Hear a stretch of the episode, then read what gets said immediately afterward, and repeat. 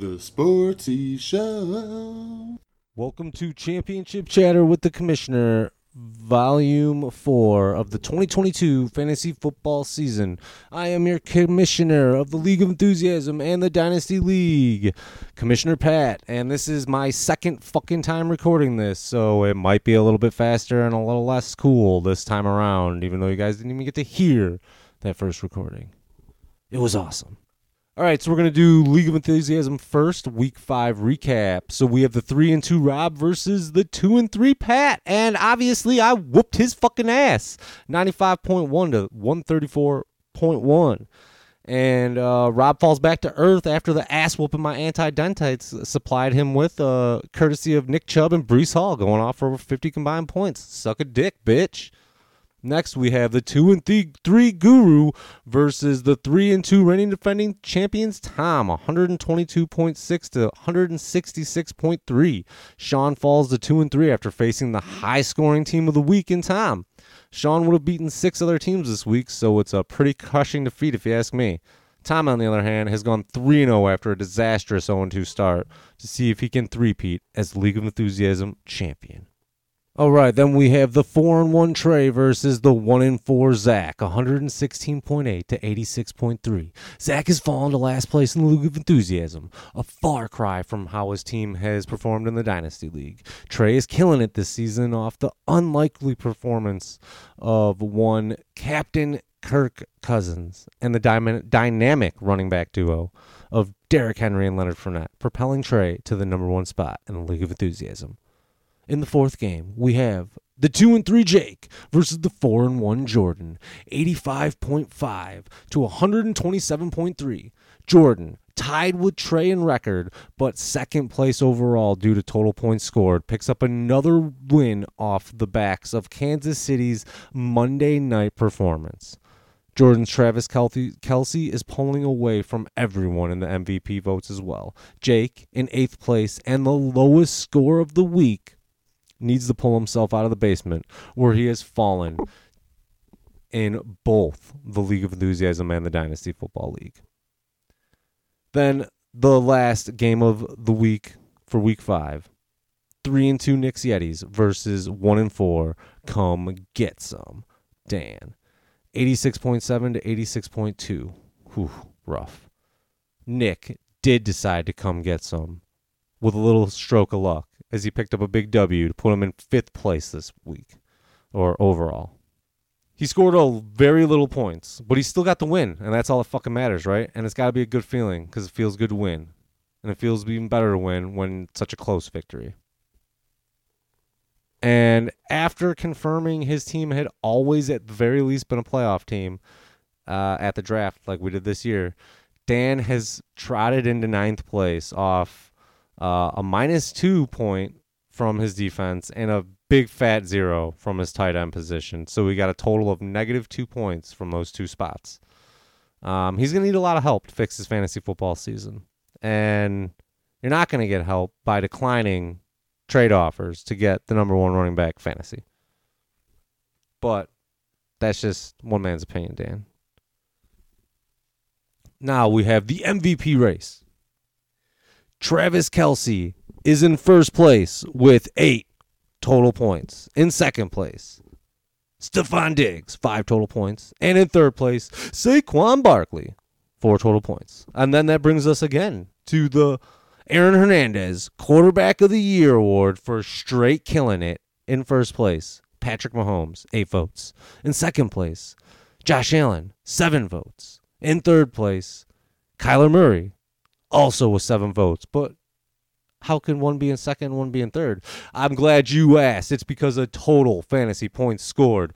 Josh Allen has 157.5 and Kyler Murray has 103.3. Now we also do have a uh, notable fourth place, even though we don't really look at fourth place, but we do have another man with seven votes in this uh, quarterback of the year race, and his name is Trevor Lawrence, but he has a minuscule 78.8 overall fantasy points, which puts him far behind the likes of Josh Allen and Kyler Murray. That brings us to our week five predictions. We have Jordan at four and one versus me at two and three. I predicted Jordan was going to be my nemesis this season, and he is continuing to stack up W's while my team is just beginning to stir. Let's fucking go. This week, you're to get your ass beat by the anti dentites, bitch. And then our second game of the week, excuse me, is Jake at two and three versus Tom, who's at three and two. I predict that Tom is to continue his journey to quote, be like Mike and try for that three-peat. Jake needs a miracle. And Tom could go 4 0 after a pretty bad 0 2 start. Next, we have the 4 and 1 Trey, first place Trey, versus Nick at 3 and 2. And uh, I think we're all asking the question is is Trey for real? Can Nick pull another rabbit out of his hat? I guess we're to find out this week, right? Nick has either picked up the win or been the lowest score of the week. He hasn't really done anything in between, right? And then Trey's just got like a ragtag group of ruffians, and it's proved to be a tough bunch to stop. I'm to go ahead and pick Trey here. And uh, where do I place my bet, boys?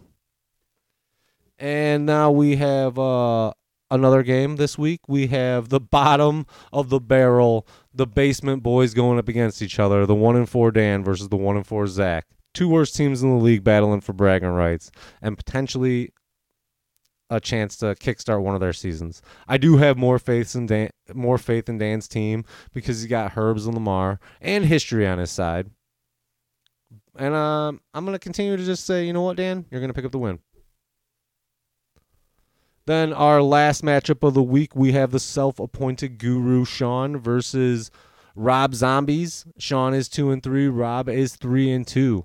And there's a reason why Sean's two and three. It's because he's got to start the likes of Bailey Zappe. All of his quarterbacks have died.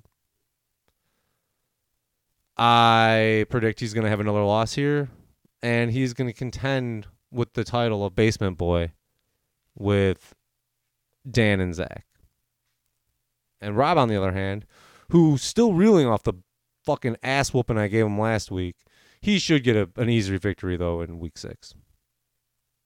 Now that brings us to the Dynasty League week five recap. We're going to do this pretty much lightning fast because this is, again, the second time I've done it.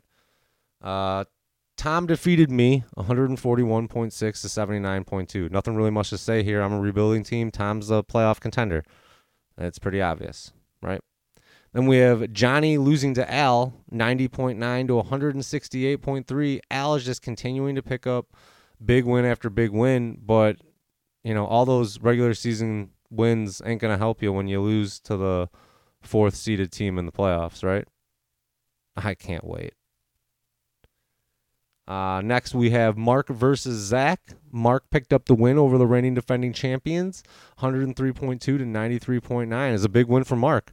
This uh, continues to put Mark in striking distance for the playoffs, and we'll see what happens down the line. I fully believe Zach and Al will pretty much easily make the playoffs. Uh, I, I think Tom will probably get there as well. It's just uh, we're gonna have to see what happens with that fourth spot. Speaking of fourth, this is our fourth matchup of the week, and it's Jake versus Trey. 100.7 for Jake versus Trey's 125.1. Trey's been killing it in both leagues I'm in with him, so uh, continue to kill it, bud. And then last but not least, we have Sean versus Rob. 92.6 to 134. Rob uh, picked up the pretty big fucking win, so he he whooped his ass last week in the Dynasty League, and now he's gonna whoop his ass this week in League of Enthusiasm. It's just Rob putting the fucking ass pounding on Sean, and Sean loves it. Then we uh we didn't really have too many pickups for the waiver wire this past week for the Dynasty League. There was a couple of uh, ad drops for kicker and defenses. Um, Mark dropped Joe Flacco and picked up Tyler Huntley. Well, other than that, I don't really remember there being any big notable pickups. The the main thing was mostly just kickers and defense. Uh, I know Tom cut Rashaad Penny, so if anybody's looking to pick up Rashaad Penny for next year, You can probably do that now. You know, stash him. But that's going to take up a spot on your roster, so we'll see. Then we have our week six predictions. I will predict Al will beat me, probably by a lot. But know this, Al. I'm whooping your ass right now, 12 to nothing. So suck a dick. Then we got Johnny versus Trey. I'm gonna go ahead and uh, and and take Johnny or not Johnny, take Trey here because I think Johnny's kind of rebuilding. So we'll see what happens there. Which leads us into our next matchup, uh, Mark versus Rob. I I gotta go with Mark here because I think he's more likely to be a playoff team at the end than Rob. Um, mostly because I don't really know what Rob's doing. I don't know if he's trying to like rebuild on the fly or if he's just gonna commit to it. Speaking of committing to it, Jake should commit to rebuilding because he's going to fall this week to Tom and continue to just free fall in the standings. Then, last but certainly not least, uh, I believe the self appointed guru will most definitely lose to the reigning defending champion of the Dynasty League. And that is Zach picking up a pretty easy win over Sean. But sorry, we are a day late and a dollar short. But I had shit to do, and I got more shit to do, which means fuck off. Peace, bitches.